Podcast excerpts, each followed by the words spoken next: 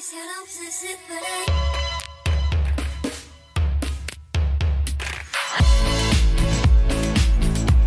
“大家进到这个空间里面，就完全的是忘记门外的一切，无法在工体蹦迪的一个重要原因，是因为我觉得我去了那儿好像太土了。 就是那声音会很大吗？会，就是那朋友聊天是需要，哎，需要你要喊怎么着啊？今天吃了吗？需要喊。吃的什么东西？ 啊？提醒提醒朋友们，一定要注意一下自己的腋下管 理。对于我来说，哈，就是小酌换真情，蹦迪无友谊。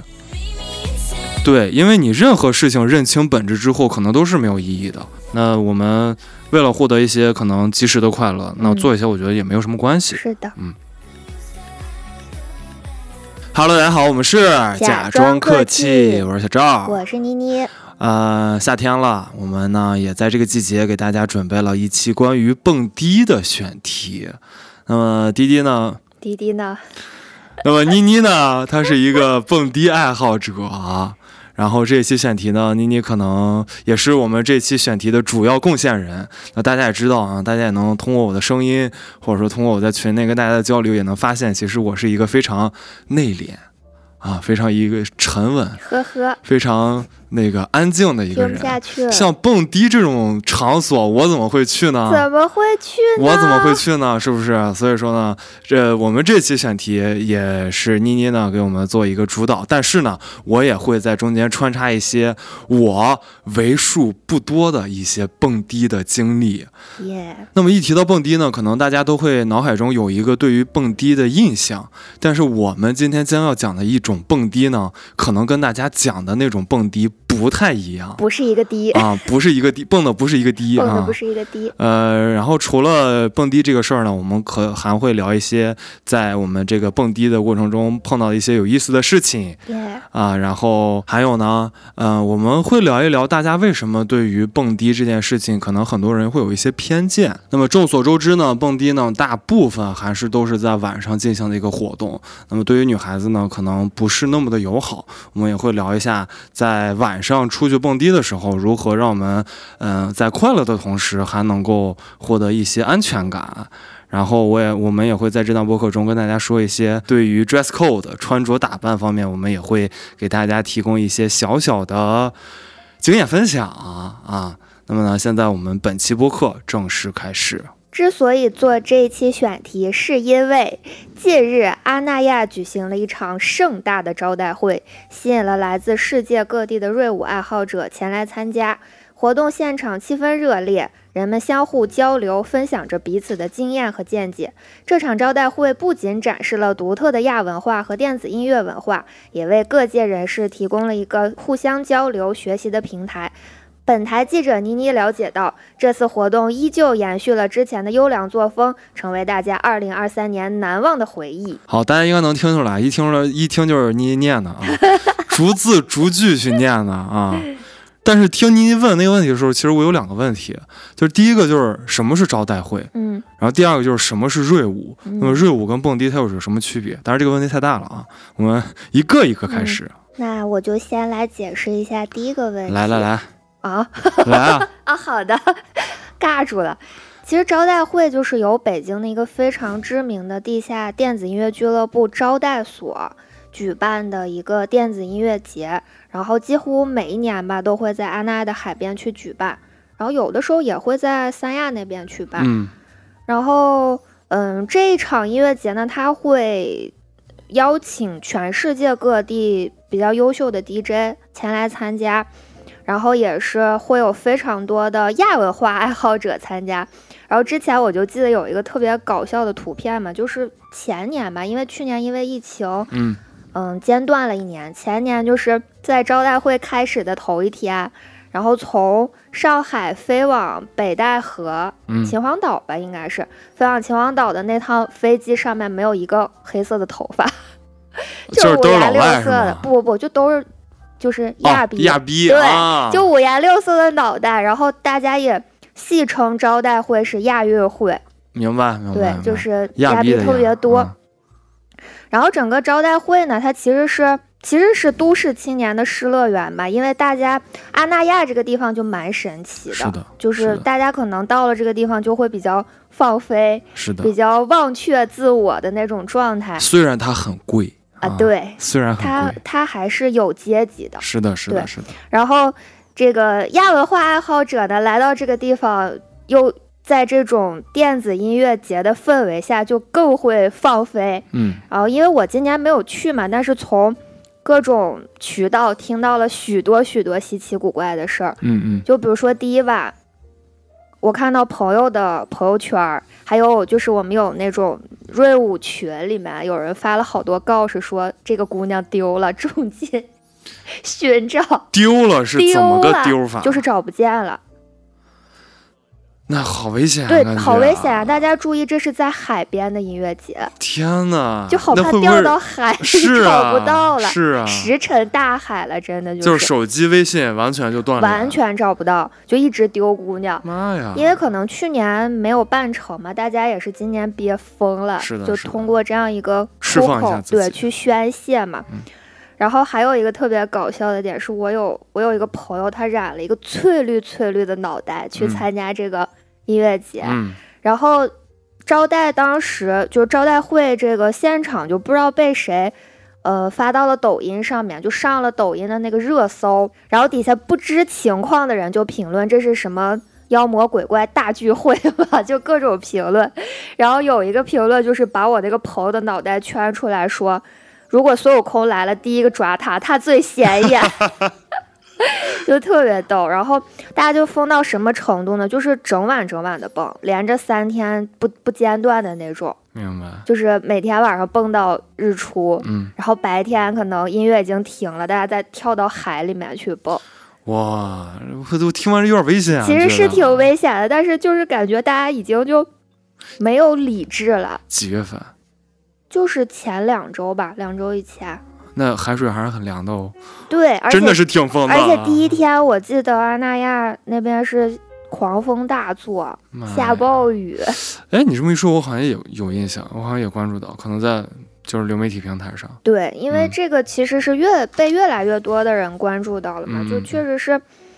大家比较放飞的这么一个状态。嗯然后解释第二个问题，嗯， 就是从一开始你说“蹦迪”两个字儿的时候，我就要我就特别想跟大家强调，我是去瑞舞而不是去蹦迪。对啊，它到底有什么区别呢？ 呃，其实书面理解啊，蹦迪的英文是蹦迪， 是 disco dancing，它是从啊 disco 翻译过来的嘛，所以可以衍生理解为它其实是 disco 就是衍生出来的一种舞蹈，嗯就是曲风衍生出来的。但是瑞舞它就是瑞舞的翻译，R A V E 哦，瑞舞就是瑞舞，对那蹦迪为什么不能是蹦迪呢？也可以， 我们可以衍生一个新词儿。嗯它瑞舞其实指的是一群人聚众热闹的这种状态，嗯，所以瑞舞是不限定你用什么样的舞姿、什么样的手势。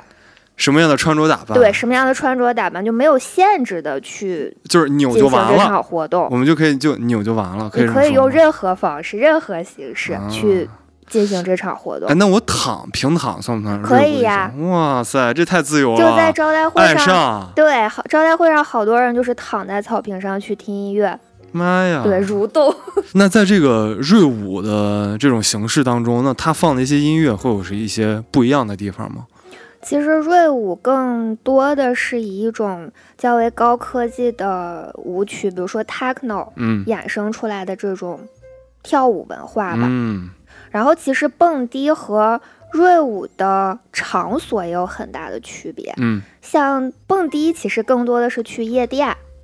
就那种有卡啊座的、有舞池，有舞有池卡的座地的方，地对。方啊、嗯但是瑞舞其实更集中在地下俱乐部，比如说像北京的灯笼对这种地方对，是叫是一个瑞舞的场所吗？，对，灯笼是比较早的一个瑞舞场所。其实，呃，瑞舞大多数集中在就是国外啊，会称这种瑞舞场所叫俱乐部，但嗯是在国内就变成了地下俱乐部。它主要是因为它的商业模式和很多夜店不一样嘛，嗯、然后没有嗯嗯低消，也没有限制，主打的就是一个自由对随心所欲。啊，然后你也不用，就像我们刚才提到的，你也不用精心的穿着打扮，你也不用说要花多少钱去订一个卡，在这边消费。其实你只需要一张门票、一杯酒，就能在这儿玩整个晚上。这个门票差不多会在多少钱左右？像北京来说，基本就是集中在八十到一百五之间吧。那如果说我进去可以不买酒吗？可以呀、哇哦，完全没问题。哇哦，我记得之前我有朋友还偷着往进带酒，但是这个被发现就比较尴尬了。被发现会怎么样？会罚款其，实也不会怎么样，但就是让你出去，不太好。明白？有点明白丢人明白明白。对明白然后也可以 pre drink 一下嘛，就是喝到微醺，然后买一张票去蹦，还挺快乐的。然后如今瑞舞其实也更多的不局限于一个室内的空间啊了，嗯，然后大家很多时候也会在森林里、公园里、海边，甚至我之前去参加过一次废墟派对，它是在废墟和一个呃房顶的露台上去举办的，哇这好特棒别啊地下。然后，嗯，还有虽然很听起来多不是太正规的样子，感觉那个废墟像一种危楼。非常不正规，就是啊在一个危楼里面，啊然后也是在那种私下隐秘的交流群里面去明白发布这些信息就。主打一个我们在都市生活中的一个乌托邦，对的，对的。真的自由自在乌托邦。然后也有像国内的比较大的一个市集叫做 Need，Need 嗯，每一次活动也会设置呃两个区域，就是嗯专门用来供大家瑞舞的这种场所。然后它是在白天进行的，就也还蛮奇妙的，就是那种大家白天喝的微醺，然后。都人模狗样的看着， 然后站在那儿瑞舞，还挺挺离谱的感觉。哎，我知道一种蹦迪的形式啊，嗯就是咱们现在不要那么严谨的去嗯说蹦迪或者说瑞舞，就是戴着耳机蹦迪，我觉得那个特别酷，就是在天台上，因为在天台上可能会你要放音箱会吵到大家，然对后你进去之后一人发一耳机，对无线耳机，对，哇，大家就在那儿摇得很嗨，就是自己沉浸其中，啊是的别人然后也不打扰到别人一头雾水对对对，对对对，还蛮奇妙的。而且而且很有科技感，因为它那个可能会灯光很暗嘛，是然后的进去是之后，的哇塞，一人头上一个发光的东西，好家伙， 对，你说到灯光很暗，其实，嗯，瑞舞需要灯光很暗吗？不需用，要需要。我觉得，反正就我去过的地下俱乐部，几乎都是没什么灯光的。嗯而且其实现在国内的地下俱乐部，俱乐部它很学柏林那一套，嗯就是主打的一个。你进来就不要在意任何人的目光，所以很多的俱乐部是不可以拍照的，就是你要进场就要把你的手机摄像头贴一个小贴纸盖住，啊，然后这很有趣。啊场内不会设置任何一面镜子，就是女孩子们不必因为我花了妆或者是我不好看了，去影响我当晚这个瑞舞的心情。就另一个程度，是不是也可以说能够极大程度上保护到场人的隐私？我因为可能其会实有一些对出丑相啊，或对者说对真的有一些社交的目的啊。，对对对，所以这样就是把大家的目的变得较为单纯了，大家也能够更为轻松的去享受音乐，享去受释这放种自己对享受这种跳舞的快乐。嗯，但其实如今来说，无论是瑞舞还是蹦迪，其实都不局限在夜店还是俱乐部了。嗯我前段时间就看那个五一的时候嘛，在奥森那边的广场上面，然后大爷大妈跳广场舞就放着非常快乐的 disco 音乐，哇，然后还有奇啊洋气啊妙的灯光。后来就各种年轻人，还有一些游客，加入其中。对，自动加入了，特别嗨。如果我当时在场，我一定也会加入你就是零五， 哇。 所以，那你在瑞舞的这个过程中，会有一些奇妙的故事发生吗？那可太多了。比如说呢？比如说呢？其实我早先是对蹦迪这件事儿，嗯有一点不信任的，就对是那种常规观念嘛，就总觉得晚间女孩子去这样的地方，就可能会遇到一些不太安全的事情。然后我第一次去蹦迪是。呃，讲一下我的瑞舞计划史吧。就是早先我还是去蹦迪的，后来嗯就变成瑞舞了。然后一开始第一次蹦迪是好朋友带我去五道口啊，紧张坏了，当时嘿，没见过这个阵仗，真的是当时就滋儿想哇的干嘛呢穿？什么呀，啊，怎么化妆呀，就捯饬了一晚上我，觉得我们的听众肯定会有跟你一样的问题，是吧？对，捯饬了一晚上，最后其实还是特别朴素的去了，因嗯多为多朴素啊就日常吧，日常可能化点妆的状态，啊！然后就挺朴素的去了。去了以后发现我可真土呀， 大家都太洋气了。去了之后，潮人恐惧症犯了，对，因为五道口还是学生多嘛，就那种朝气蓬勃的面孔特别多。嗯啊年轻的荷尔 蒙，对，年轻的荷尔蒙，然后大家都好快乐呀。而且其实那边相对来说就是，嗯，因为便宜，然后开吃开场的可能相对也比较早，嗯大家都会坐着地铁去蹦迪。啊，该省省，该花花，主打哦对，就一是个还挺浪漫的，我嗯觉得这件事儿。你就到了五道口，一下了地铁，就会发现哇，就真的是宇宙中心了，就人乌泱乌泱的，都特别开心，满脸洋溢着笑容去奔向几个蹦迪场所吧。然后五道口蹦迪吧，其实比较轻松，因为虽然说大家都花枝招展的，但是好像没有什么鄙视链儿。嗯就不会因为你穿的太朴素了，或者你穿的不好看，然后不跟你他就玩儿投来异样的眼光。我真的会投来异样的眼光吗？呃，我觉得有一些地方会比如说呢？工体， 哎，为什么会大家会投来异样的眼光呢？啊是而为什且么工呢？体还是还是有鄙视链儿的，就是他会看你穿的什么衣服、啊，什么鞋，就是我穿假的也无所谓，假的那就有可能有识货的呀。那看出来就很那尴不尬，是灯光很暗吗？那可能有也有人能看出来。我记得我有个朋友之前就做了一个无行情穿搭，专门是讲在工体的 PH 里面，说穿什么会有行情，穿什么会没有行情。然后也从另一个方面反映出来，但是我这句话不能绝对的说啊，嗯可能工体那边大家，嗯、social 的目的比较明显，嗯，但是五道口吧，就还是，因为都是学生嘛，嗯、也 social 其实，也搜搜。但是大家可能就是纯粹的说，我就是为了玩儿，我就为了交个朋友，然后为了开心，就是这种状态会比较多。嗯，然后五道口那边嘛，放的音乐也比较土， 然后到了后半场就可能晚一点儿的时候就会放什么日不落呀、恋爱 ing 呀，啊就我们啊快小乐时候星球啊，对，就口水歌。但是那个时候大家可能也喝到位了嘛，就会特别特别嗨。哎，但感觉这好像是一种风格，就主打一个怀旧。我觉得做一场专题还挺酷的，其实现在很多的夜店，它会专门放这些音乐。复古电音趴对儿，，就前段时间会有很多这种复古电音趴，嗯，然后还有一个特别搞笑的一点是，五道口有专属于五道口的舞姿， 啊，这就很奇妙了。然后我之前有一个朋友，他去成都蹦迪，啊，然后在成都的时候，有人过来跟他搭讪说：“你是不是北京五道口来的这么明？”显吗？对，这个舞姿太明你你确你了。会这个吗？其实我到最后都没学会。它那跟其他的舞姿它的一些区别，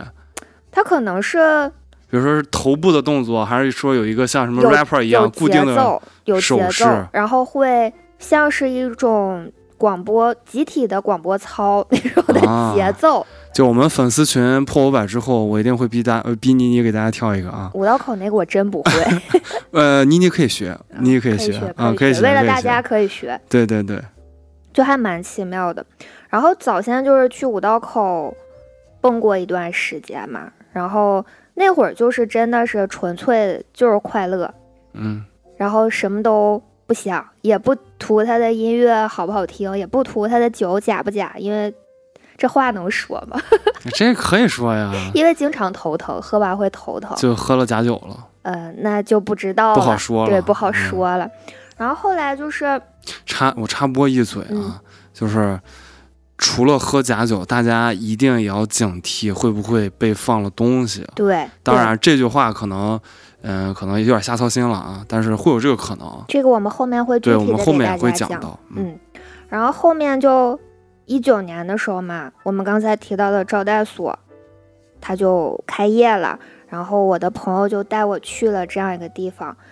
非常的奇妙，在一个大厦的地下室里面，然后进去是漆黑一片，就早先哇的招待是没有任何灯光的，嘿，就可能在 DJ 旁边会放一个小小的灯，然后我们隐隐约约的能看到 DJ 的脸，剩下的地方就所有地方都是漆黑一我们片。就主打一个氛围感。对，主打一个氛围，然后也没有镜子，手机还还要被贴起来。哎我呀，当时就觉得哇，这地方好奇妙呀！哇然后放的音乐也不一样，都是那种特别硬的 techno，嗯就没听过，当时没听过。嗯，然后我为什么会后来就逐渐从蹦迪走向了瑞舞这个过程呢？其实是招待带带给我一个心态上很大的改变，嗯因为我来到招待之后呢，就发现这个地方真的就是像你刚才讲到的。是一个乌托邦，大家进到这个空间里面，就完全的是忘记门外的一切，烦恼也好，快乐也好，忘掉一切。然后我当时去瑞舞的时候，看到大家的穿着打扮，就是有那种刚健身完穿着健身的衣服来的，然后也有可能刚下班的大叔西装革履的来的，啊就什么样的都有。穿着格子衫的对公务员，就公务员特别多，不限定你是一个什么样的打扮，你是一个什么样的职业，也没有任何的鄙视链，大家一律都平等，然后也没有酷那些男男女女之间的小动作，真的没然后有吗？嗯真的真没的有。没有。早先是真的没有，这个我想本来想后面再问你来着。那我们一会儿具体再聊，好好就是好很舒服。然后我们进来就是享受音乐，然后也不限定舞姿，你想怎么晃就怎么晃，想怎么扭怎么扭，想怎么扭就我怎么扭成麻花我。而且早前其实招待人也不是特别多，就是我们有很宽松的场地去释放自己。嗯然后像现在呢，其实北京有很多不错的这样的放 techno 的地下俱乐部，比如说 B B B、Wigwam，然后还有你之前讲到的灯笼，它就是停业了一段时间，可能又重新开业了。然后还有最近比较火的一个，嗯，集合了各种艺术形式的空间吧，叫做莫须有，就都蛮好玩的。然后这些俱乐部呢，也会经常举办不同的活动，比如变装秀， 变装秀对是就是嗯，大部分时候是男性变女装，就 LGBT 啊我，去参加直男应该很少有变女装的吧？呃也有也有，真的吗？也有，啊哇然后也有很多女孩子会穿着，嗯，男各种装男装也有，然后各种奇奇怪怪的服装去展示自己，就很包容。我好像在朋友圈看过一种，还有一种叫做是不是叫做 face battle，就是他们会做成一种竞赛性质的一种秀，然后大家穿着自己的各种奇装异服，对，然后会然后会跳舞，去比赛，对，会 battle，对，是这样的，哇还挺有意思的。然后像 Wig 最近还有，他会在周中办一些躺着听的活动，哇，太就喜是欢在了，舞池里面铺一些柔软的垫子，然后让大家安静的去欣赏音乐。然后莫须有呢会把电子音乐和一些画作、艺术品，嗯，结合起来去展现。怪不得就是俱乐部的形式其实是多种多样的，活动也是多种多样的。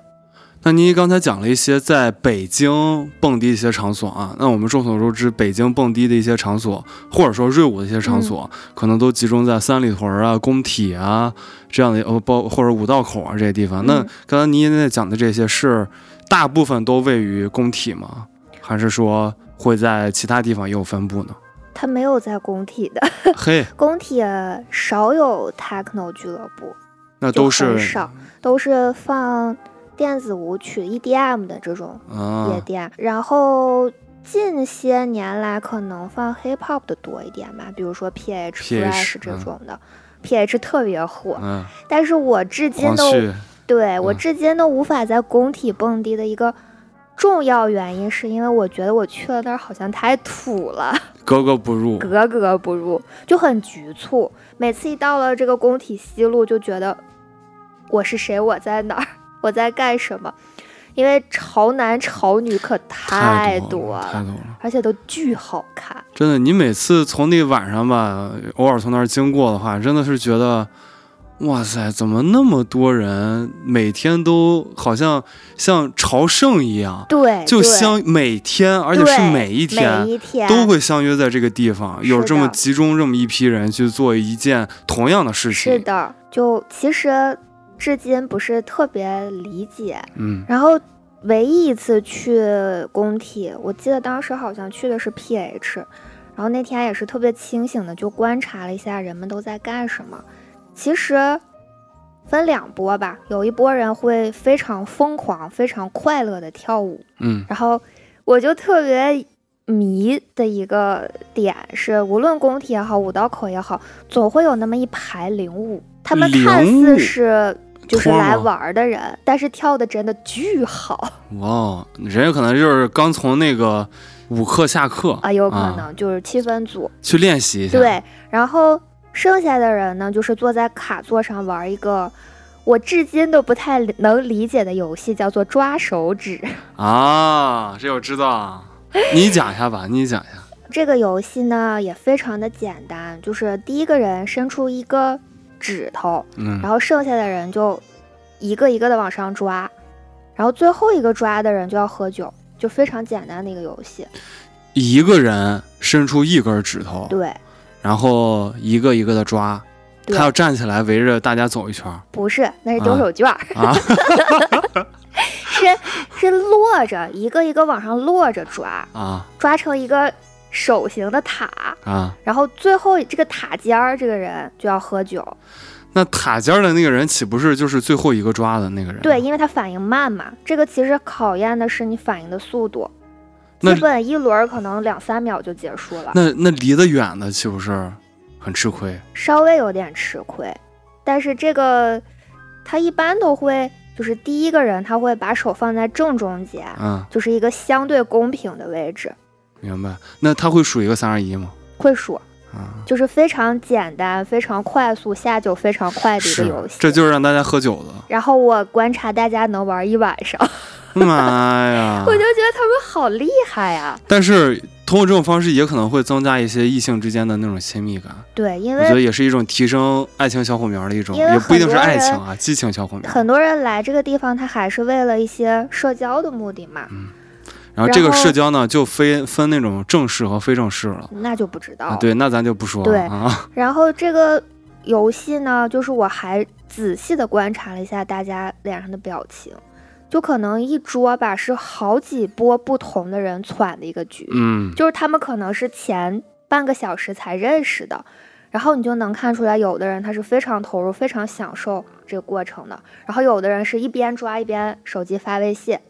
然后还有的人就是在旁边聊天，嗯就是干什么的都有，然后我就觉得很奇怪。妮妮，如果说到了这样一个场合，你觉得你会是一个什么的角色？我可能是旁边静观的，我给他们拍照，我可能连照都不拍，我直接往那儿一坐，我就看他们玩儿。我会很局促，嗯，就坐着也不是，站起来也不是，爱人，爱人。对，就爱人，对所以妮妮，你也是爱人吗？我还真不是，哇哦，是不是大吃一惊？大，吃一惊！啊我一直对以为你是爱我人。其实是 E，哇但是我自己也挺匪夷所思的，因为我觉得我挺爱的，哇，那妮妮反差好大哦。对，所以可能会去瑞舞 吧。，啊 一般爱人其实很难在这种场所完全放开自己，是的，是的嗯，是的，多数时候都是做一个人类观察员吧，是 的。比如其实说我，我对我一开始也是，就就觉得大家看到我拙劣的舞姿，我会有点尴尬，也会有点丢人。嗯，但是后来就发现，谁在乎谁呀、就对啊都很就开心，就就开心的对，嘛。开心就好。嗯，所以也在瑞舞场所里面遇到过很多很多很多有趣的事儿。比如说呢，就记忆特别深刻吧，可能是两年前见到的，嗯，也是在招待，就我真的很爱招待， 它是我的快乐老家。然后招待就是，就招待在后期对灯光进行了一个升级改造嘛，它就不是那种漆黑一片了，加了一些柱状的投射的光。啊，赚到钱了。啊，对，我觉得是这样 的，就有点像那个，你有没有小时候去过那种大浴池、大洗澡堂子？啊，就是就是那种射对灯的那种感觉，头顶会有那种花洒嘛，啊你就把那花洒就招待的灯，就想象成那花洒它是垂直着落下来的，明白啊就很科技，嚯， 就很酷炫酷。啊然后当天就是遇到了一个大叔，他也不跳舞。他就一直用他的手去接那个光，因为光是这样竖着打下来的嘛。这好有趣对，就你人要接着的话，它其实光是能被你，就是你视觉效果上是能被你抓在手里面的。它就一直用非常有力的这种节奏去接这个光，哇！然后一开始就特别酷，闭着眼睛一直接这个光，他也不看这光，关键是、啊就特别像一个非常虔诚的萨满啊在做法。然后后面呢，就是他接着接着，旁边就围了一圈儿人， 就自发的啊。就跟他一块儿接光吗，对跟他一块儿哇接塞，我太喜欢这个环节了。对，用同样的节奏一块儿接，本爱人如果去了这样的一个场景中，我一定会加入到他们。超级炫酷。这这个大叔就有点像我们在胡同里见的那种坐在街边吃瓜、吃着瓜扇着扇子的那种大叔，啊穿的特别朴素，然后也稍微有一点就是年代感了，看着。然后我仔细观察了一下他，他的胸前还佩戴了一个毛主席徽章，妈呀！我就觉得特别酷。这大叔一定是非常活在自己精神世界里的一个人。是的，就完全不在意任何人的目光。嗯，然后旁边人也打趣嘛，就说叔你真牛逼。然后这大叔完全不 care，就很努力、很虔诚的接着他那一束又一束的光。就是他的信仰很自洽，对的，对的。嗯，然后好呃、酷啊，真的好酷！特我别就想想这个酷场景就觉得特别 蛮酷的，啊真的特别酷。嗯然后还有就是比较比较搞笑的啦，就是有点嗯。不太像我们认知范畴里的一件事情，是我还在招待，那时候可能也是凌晨一两点的时候，见到了一个七十多岁的爷爷，啊爷爷可能也是缺觉，啊关键是爷爷进了场之后嗯又出去了，啊出去的过程当中，他又领回来两个特别特别年轻的小姑娘，是年轻还是特别特别小年轻啊可能就二十出头吧。啊？领回来两个小姑娘，然后三个人一块儿跳舞，哇，哦就特别自在。爷爷啊这个就爷爷使是什么出了 old money 吗？这个咱就不知道了。啊爷爷也是使出了他的全部的广场舞架势，因为你能看出来他那舞姿就非常的广场舞， 啊，配着噔 techno，噔噔对噔，你想一下，就是这两种状态结合在一起，就特别帅。然后过了一会儿，那俩小姑娘就走了，然后这个舞池里呢又出现了一个。我觉得得有五十多岁的外国阿姨，但嗯这个阿姨我可能在很多俱乐部都见到过，就非常 chill 的一个阿姨，嗯而且她多会儿都背着一个书包，咱也不知道啊，可能书包里有什么装备。然后爷爷就开始跟阿姨瑞舞，然后阿姨是那种欧美范儿，就是欧美舞姿，爷爷是中国广场舞舞姿，然后两个人就开始斗舞，然后旁边就又围了一圈儿人，就有点像那种街舞比赛，你知道吗？就旁边有人吆喝着，然后他们俩在中间 battle，哇哦巨酷，就是爷爷跟奶奶在中间摆对了，对，天哪！巨酷。然后当时我就就是我朋友在旁边嘛，就我们俩就讨论这件事儿，然后我印象特别深。我朋友是个东北的女孩儿，然后她就说：“我老了也得这样，我老了要找八个小伙儿，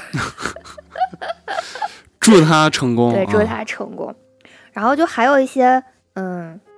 可能比较出乎意料的事儿吧，就是我总在地下俱乐部被漂亮美眉搭讪，这很正常嗯啊，可以理解。然后他们也总会说，如果我是弯的，他们一定会从了我。你可以，你有这个潜质，我觉得你可以试一下。但是我觉得我不攻呀，呃，你还你有时候还挺攻的，那好 吧。然后还有特别特别匪夷所思的一次，嗯是我和朋友当时真的是猎奇，去了北京知名的同性恋俱乐部，叫做 Destination 目的地嗯酒吧，然后去观察人类，因为人真的太多了，你完全就是没有缝隙去跳舞。嗯，就你可能找一个安静喝酒的地方都没有。然后我真的感觉我这辈子从来没有在同一时间、同一空间里见过这么多的男人，啊，所以你进了之后，他们会对你有一些好奇，或者说有一些排斥吗？会有排斥，会有排斥，对真的会有排斥。对那这种排排斥是怎么体现出来的呢？就是他们会有一些侧目的状态，嗯然后也可能我比较敏感吧，就是嗯我觉得他们的眼神里充满了那种你来跟我们抢资源的要那跟我种，们抢男人那种。对对，是有那个意思在的。呃，但是你是抢的是直男，那他们就直男又会对 gay 可能没有什么兴趣，那他们为什么会觉得会抢因自？为会有双，哇哦，这世界太奇妙了。对，但是咱真的一整个就是好奇、猎好奇，奇真的好是奇猎奇，明白明白。就可能再也不会去了，有这一次再也不会有下一次了。我其实一直想去 gay 吧，但是呢，我一直没有跨出那一步。你但可以不带个是姑娘去，倒也不是多么的害怕啊，嗯主要是，呃，我有一个室友，他是嗯 gay，、嗯，然后我之前也跟他商量，我说能不能带我去一次，我很好奇，但一直就没有这样一个机会，因为你自己去吧，一是咱确实没那个需求，嗯二呢也确实没那个必要。就是其实去观察人类，观察他们的世界，我觉得还蛮奇妙的，是因为吧这是一个。等于是一个小小的社会吧，就嗯能在这个小社会里面观察到 gay 的世界，嗯嗯就比较真实的观察到。嗯，然后当时我一整个大震惊的是看那些大叔们跳 K-pop，真的太牛了，跳巨好是跳吗？巨好，我就在是流媒体平台上刷到过对这样的大叔，就是当场出道的那种，哇特别特别厉害。而且那种大叔应该是都是那种身材还挺魁梧的，甚至对会对有一对点儿肥对，的那种小大叔胖是啊。是的，是的，但但是是真的跳的特别别灵好，是活吧？，哇嗯，塞，贼酷。嗯，大叔们好像都会精心的去练习，然后他们也会 battle 会一块儿报个班儿，啊，有可能 团购一下，嗯 就还挺挺可爱的，其实。嗯，那你在这个追我的过程中，有没有觉得一个最难忘或者最快乐的一次经历呢？其实还蛮多的，嗯，因为我觉得每哎你次看都挺快你乐看的，跳了不少 啊，哎呀，跳了不少。因为之前就是工作压力大嘛，周末可能就会和朋友一起去瑞舞，然后那个时候就是觉得，嗯。我也不听音乐是什么，其实可能就是享受一下那氛围吧，嗯然后也见见朋友，也比较快乐。但后来再去俱乐部，其实就会看 DJ 了，嗯就比如说今天这个音乐人或者这个 DJ 是我特别喜欢的，他放的歌我特别喜欢，才会去。就目的是去听音乐比较多吧，然后有的时候可能也不跳舞了，就是嗯站在后面和朋友聊聊天，然后听听歌，就是这种状态。哎，我又有个问题啊，嗯就是那声音会很大吗？会，就是那朋友聊天儿是需要，哎，需要你要喊怎么着啊？今对天吃了吗？ 需要喊，吃的什么东西啊？非常练嗓音的一个过哇程。塞！回来出来之后，本来是一场聊天局，嗯，结果出来每个人嗓子都哑了。对，都哑了。好，刚才妮妮呢，她讲了一些，嗯、就是去瑞舞的一些经历吧，嗯啊，但是听众们可能也发现了，妮妮其实是把瑞舞和蹦迪做了一个明确的划分，明确的划分，对，然后妮妮就觉得瑞舞可能，我不知道用这个词适不适合，更高级一点，嗯，也不能说它高级吧，我嗯觉得目的性没有那么强，目的性没有那么强，对就可能大家就是只是主打一个开心，对，没有一些除了开心以外的快乐地目听的音。乐快乐的跳舞，嗯嗯嗯，然后我其实是这样的，大家应该也能听出来啊，在对我我在我对妮妮的这个不断的提问、不断的好奇当中，我是真的没有怎么去过蹦迪，然后也没有怎么去过夜店。嗯但是呢，我再年轻一点的时候，我是一个 live house 的一个常客。嗯我在上学的时候，从大学大学好一点吧，我读研究生的时候，其实是我每周都会从东五环到二环、三环这样的地方去看小演出。嗯啊、我为什么不去蹦迪呢？是因为我觉得我是我跟妮妮有一点相似的一点是什么呢？就是我觉得我是去 live house 的人，我觉得 live house 也是要比蹦迪高一个等级的，嗯，因为我觉得我去到 live house 是真的去享受音乐，我真觉的得嗯是感受音乐的氛围。不好意思，我要打断你一下。嗯我觉得不能用阶级去划分，我是感觉但我当时就是这样一个啊、想我法，明白，我明白，嗯是有很多人都会有这样的想法，嗯就是我们抱以什么样的态度和目的去哪一个场所，嗯，我觉得去 live house 肯定还是包含了你对音乐的热爱。对，对但我觉得去蹦迪的人应该他不可能会只是听音乐的人比较少，很少。我觉得可能就是可能还主打一个社交，我们对嗯。对，嗯，刚才妮妮也给大家说了一下什么叫瑞舞，那么我再跟大家小说几句什么是 live house，可能很多人都知道了，完全不必我在这儿多费口舌，但是提一嘴吧。live house 呢，它其实起源于日本，然后呢，它是一个小型的鸟巢、小型的五月天开演唱会的地方。那么在这样的一个场所呢，它会把观众和乐手或者说歌手的距离拉得非常近，在一个比较小的空间内把氛围做到极致。嗯我觉得是这样的一个场所。那么 live house 呢，比较常见的就是摇滚乐。嗯然后我说的这个摇滚乐呢，是大面上的摇滚乐，不只是那种啊，只能让大家摇头的那种、嗯摇头晃脑那种摇滚乐，或者说让大家撞来撞去那种金属的摇滚乐，嗯像前几年比较流行的那种后摇啊，嗯像什么落日飞车呀、对 Deca Jones 啊，什么嗯钉鞋的一些风格呀、对，橘子这海，都算、嗯对。呃，说一些我在 Live House 碰见的那个有趣的事儿吧。还是啊，我因为疫情这三年，已经基本上把我这去 Live House 的习惯给断了。嗯我回想起来的比较有意思的事儿，就是大家 POGO，嗯，就是比如说到高潮的时候，嗯，大家就会相互我撞我特来别害撞怕去。这个行我也为，特害我怕，特别害怕，我也特害怕。但是我一般就是站在最后、呃，去看他们撞、那个。观战，就是比如说哈，我在这个演出中，我在观众区的嗯正中间，嗯就算在这个时候，如果说我发现到观众群有那种想 POGO 的那种信号，或者立马说逃，在舞台上嗯有乐手、有歌手要去跳做了水一些引导，嗯嗯 嗯说你们可以，就是比如说在舞台上就开始用手在那画圈啊，啊或者说做了一种从中间劈开的那种手势，让两边人往两边靠，然后嗯在高潮的时候那一刹那迅速撞在一起。当我察觉到有这种信号的时候，我已经悄摸着悄摸退着地退退， 溜到最后去了， 我真的撞不过他们，因为。是这样，我在高中的时候有过 POGO 的经历，嗯我当时是受了伤的，嗯当时就是把这个胳膊这儿就真的是撞破皮了，嗯，当然还真的真的啊还我觉挺疼得的，很容易受伤，很容易受伤。但大是家都失去理智了，你没有办法去控制乐迷的那股热情。。对，然后还有，我当时还记得也是上高中一个朋友跟一个朋友去看音乐节，就是看完这个音乐节之后，他那个颈椎甩的就已经不能动 弹了，就是他那个颈椎至少。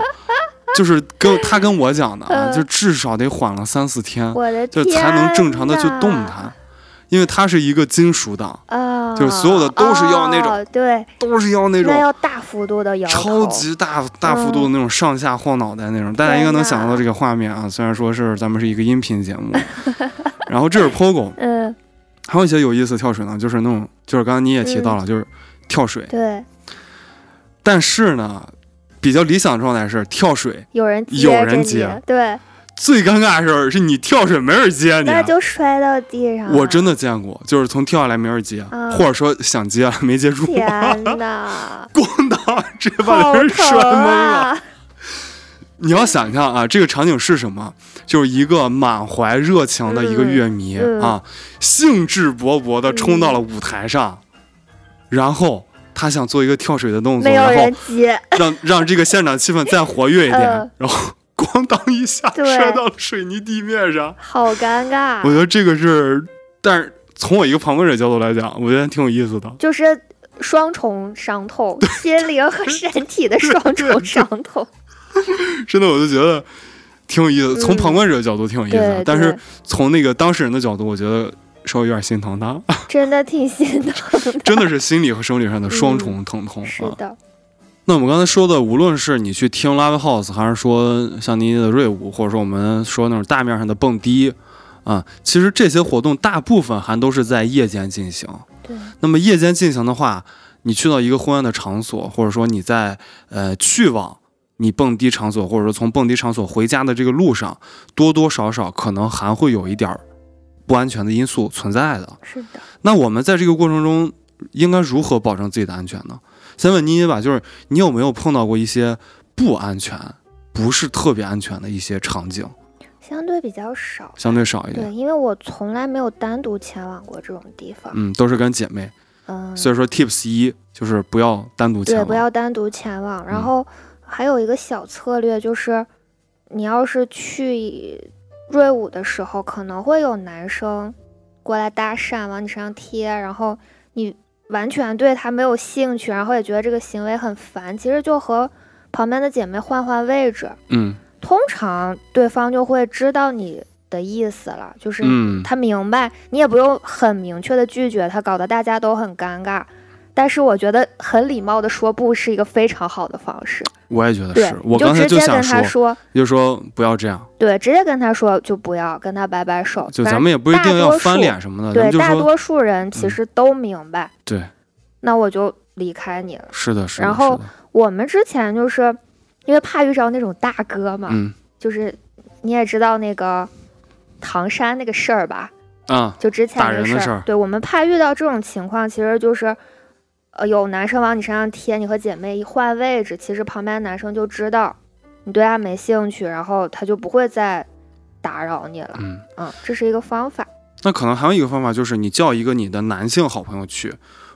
无论这个男性他是弯的还是直的，我觉得我可觉能得都这会是 对，最好的方法，对我觉得可能就会对你你刚才说的那对种男生会有一些威慑力。对，一般其实如果你跟异性一起去的话，你跟男性一起去的话，就不会有男生往你身上贴了。对，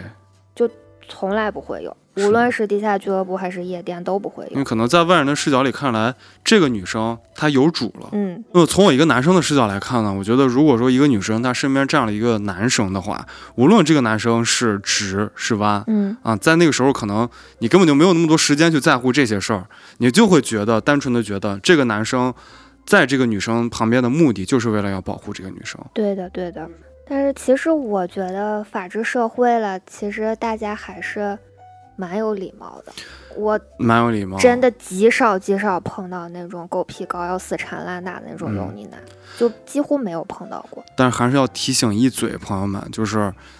可能我们生活在北京，啊我们对北京的这个环对境是这样的，对，但是我们对小城市的一些情况不太了解，是的，所以说大家还是要尽可能的保证自己的安全，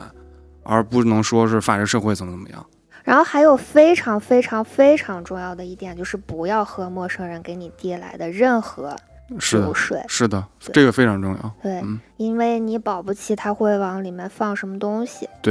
然后我觉得还有一个好办法就是，你就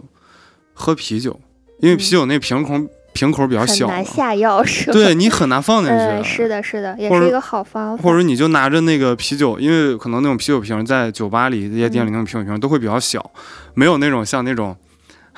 大乌苏那种啤酒 哦，瓶对对对，啊，都会比较是的小。你就拿着那个啤酒瓶的上端嗯啊，那可能别人给你放东西的时候，你的手就可能会感觉到，嗯而正再加上那个瓶口比较小，他真的想给你放东西是有点难度的。嗯，只要你人别离开这个啤酒瓶就可是以。的。嗯然后我们刚才都讲到了说女孩子遇到一些骚扰后该怎么办嘛，但是男孩子被揩油的时候也要勇敢说不，无论说你被女性揩油还是被男性揩油，是都的要是的勇是的敢说不。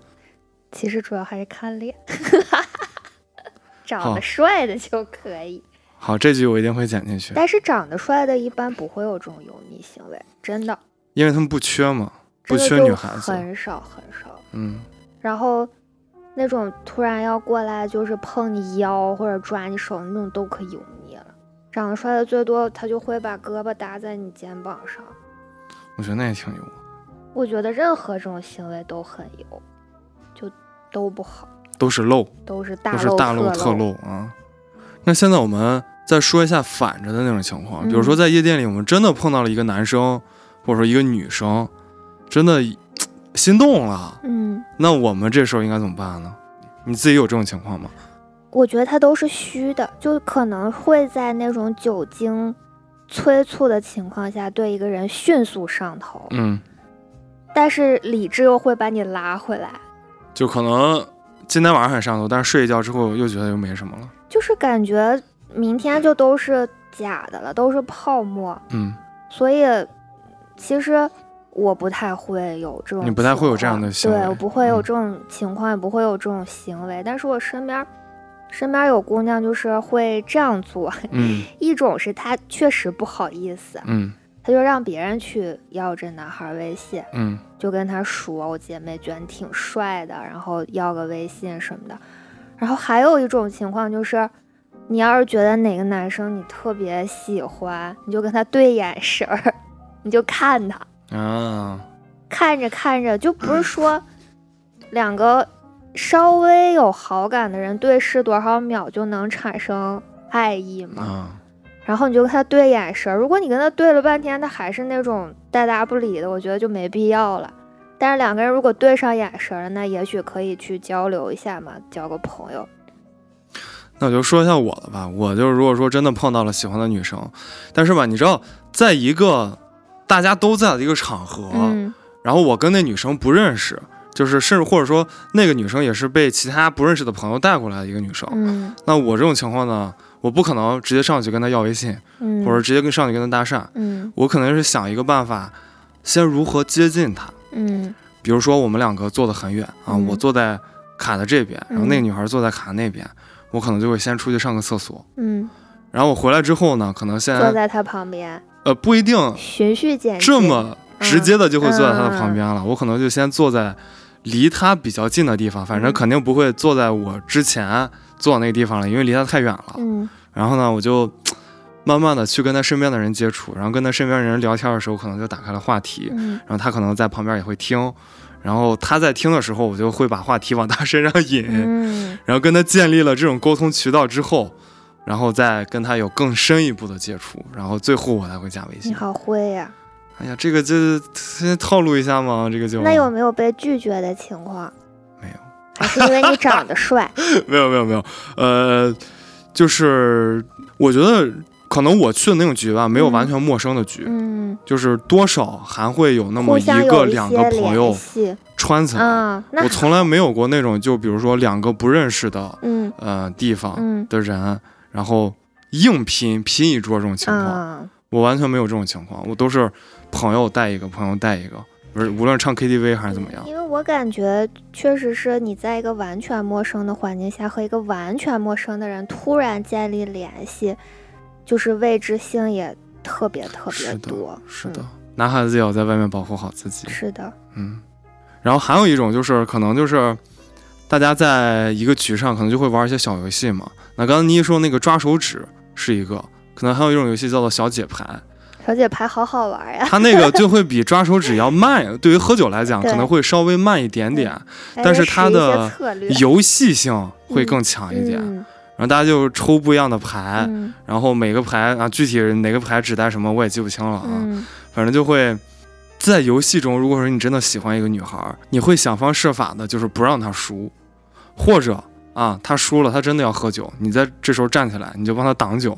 我觉得也是一种对女生或者说对男生示好的一种表现。当然，女孩给男生挡酒这种情况，我还真的比较少见。也也妮没妮有妮妮会给别人不会，对啊，一般女孩子出去还是会被男生照顾的吧？是的，是的嗯，是的，然后我想说的是，玩小姐牌的时候，如果你把你的厕所牌 给了你喜欢的女孩，那绝对是真爱。啊，对对对，那厕所牌什么意思？就是说你有了这张牌，你可以去上厕所，是的，就是你可以，你你不用马上用啊，你就可以攒着，就像桌游一样。啊对，，就是说它游戏性会高一点，但没是有相对于厕喝所酒，牌的人就是憋死也不能去 对，如呃你要去的话就喝酒，啊！对，你回来就会要喝很多酒。对对对，嗯，那在前面呢，其实我们聊到了一些在夜店里边穿搭的一些小技巧。你像妮妮说那个瑞舞，可能对于穿搭就没有什么呃明确的界限，对，没有严啊苛的要求。啊但是我们出去的话，还是会更加希望，比如说让别人注意到自己，嗯可能还会对自己稍微做一些打扮。嗯，那我们。既然不对这个穿搭做一个非常非常明确，就通过穿搭完全把自己彰显出来那种，呃，形式的话，那有没有一些提升魅力的小小技巧呢？我觉得女孩子嘛，可以在妆容上面做一些小心思。嗯，因为你在黑暗的场所里面，可以用一些不灵不灵的化妆品，哦，你说是不灵不灵，我寻思是画个荧光妆呢，嗯哦那有点，夜光的妆，那有点太闪亮了。夜光嗯眼影啊，有没有夜光眼影？有有哇哦有会有很多人就是会整得非常的精致，嗯然后整得非常的科技。嗯，你觉得喷一些就是自己喜欢的香水是一种提升魅力的小技巧吗？ 说实话，你进去十分钟就会大汗淋漓了，啊，就已经汗味儿然后别已人经的那掩个。盖住香水味对，别了。人的那个汗味儿叠加也掩也把你那个香水味儿掩盖住了。提醒提醒朋友们，一定要注意一下自己的腋下管理。啊，这可能是香水也没有办法掩盖的东西对啊。尤其夏天，对这时候要接个广就好了。对啊，如果说我们这时候能有一个香水的广告就好了。香水的品牌，快来看看我们。其实以我粗浅的认知啊，就是就穿搭而言，在夜店可能更多的是会分曲风、分目的的穿搭。然后像国外的很多夜店，其实它会对 dress code 有严格要求，就你不穿什么样的衣服，你是没法进场的。然后地下俱乐部呢，那就是我们刚才说的，爱怎么穿怎么穿。就前几天嘛，为了做这一期节目，我还去实地考察了一下，呵，去了一趟招待，然后当晚真的人爆多，因为有一个特别牛的，呃，日本的 underground 的 电子音乐人，当天晚上放了一个 long set，他从十二点放到了天亮，嗯，就巨酷。然后那天晚上人爆多，就什么样的人都有，就是有有朋友戏称那天晚上的招待都赶上春运了。然后当时我的朋友就不小心踩到了一个男生，然后那男生就是立马露出了痛苦面具。然后我还想他是不是有点矫情了，不就是被踩一下脚，为什么会这么痛苦？后来发现他穿的是人字拖， 所以就是说，其实说了这么多嘛，就是想告诉大家，不要穿拖鞋去。 一穿拖鞋其实有风险，嗯二其实你想穿什么就穿什么，嗯而且小小的建议吧，就是俱乐部里面都会非常热，大家不要穿太厚重的衣服。你可能有太厚重的衣服，它不一定有地方给你存包、存衣服。是的，然后另外一点，我想说的就是什么呢？嗯、因为大家在晚上蹦迪的时候，可能都会很嗨嘛，甚至会嗨到凌晨的两点、三点。嗯，那第二天大家醒来之后，可能会有一点空空虚，虚，所以我们要严肃面对蹦迪后的高潮创伤。熬夜蹦迪可能是一件比较伤身体的事情，就是如果说你每天都这样，它可能不可持续发展。所以对于我们每个人的身体，从健康的角度来讲，我们要注重一下可持续发展。但是呢，如果说你一周可能就有一次，嗯，或者说你一个月就有两到三次是这样的，我觉得也没有关系，就是快乐还是挺重要的。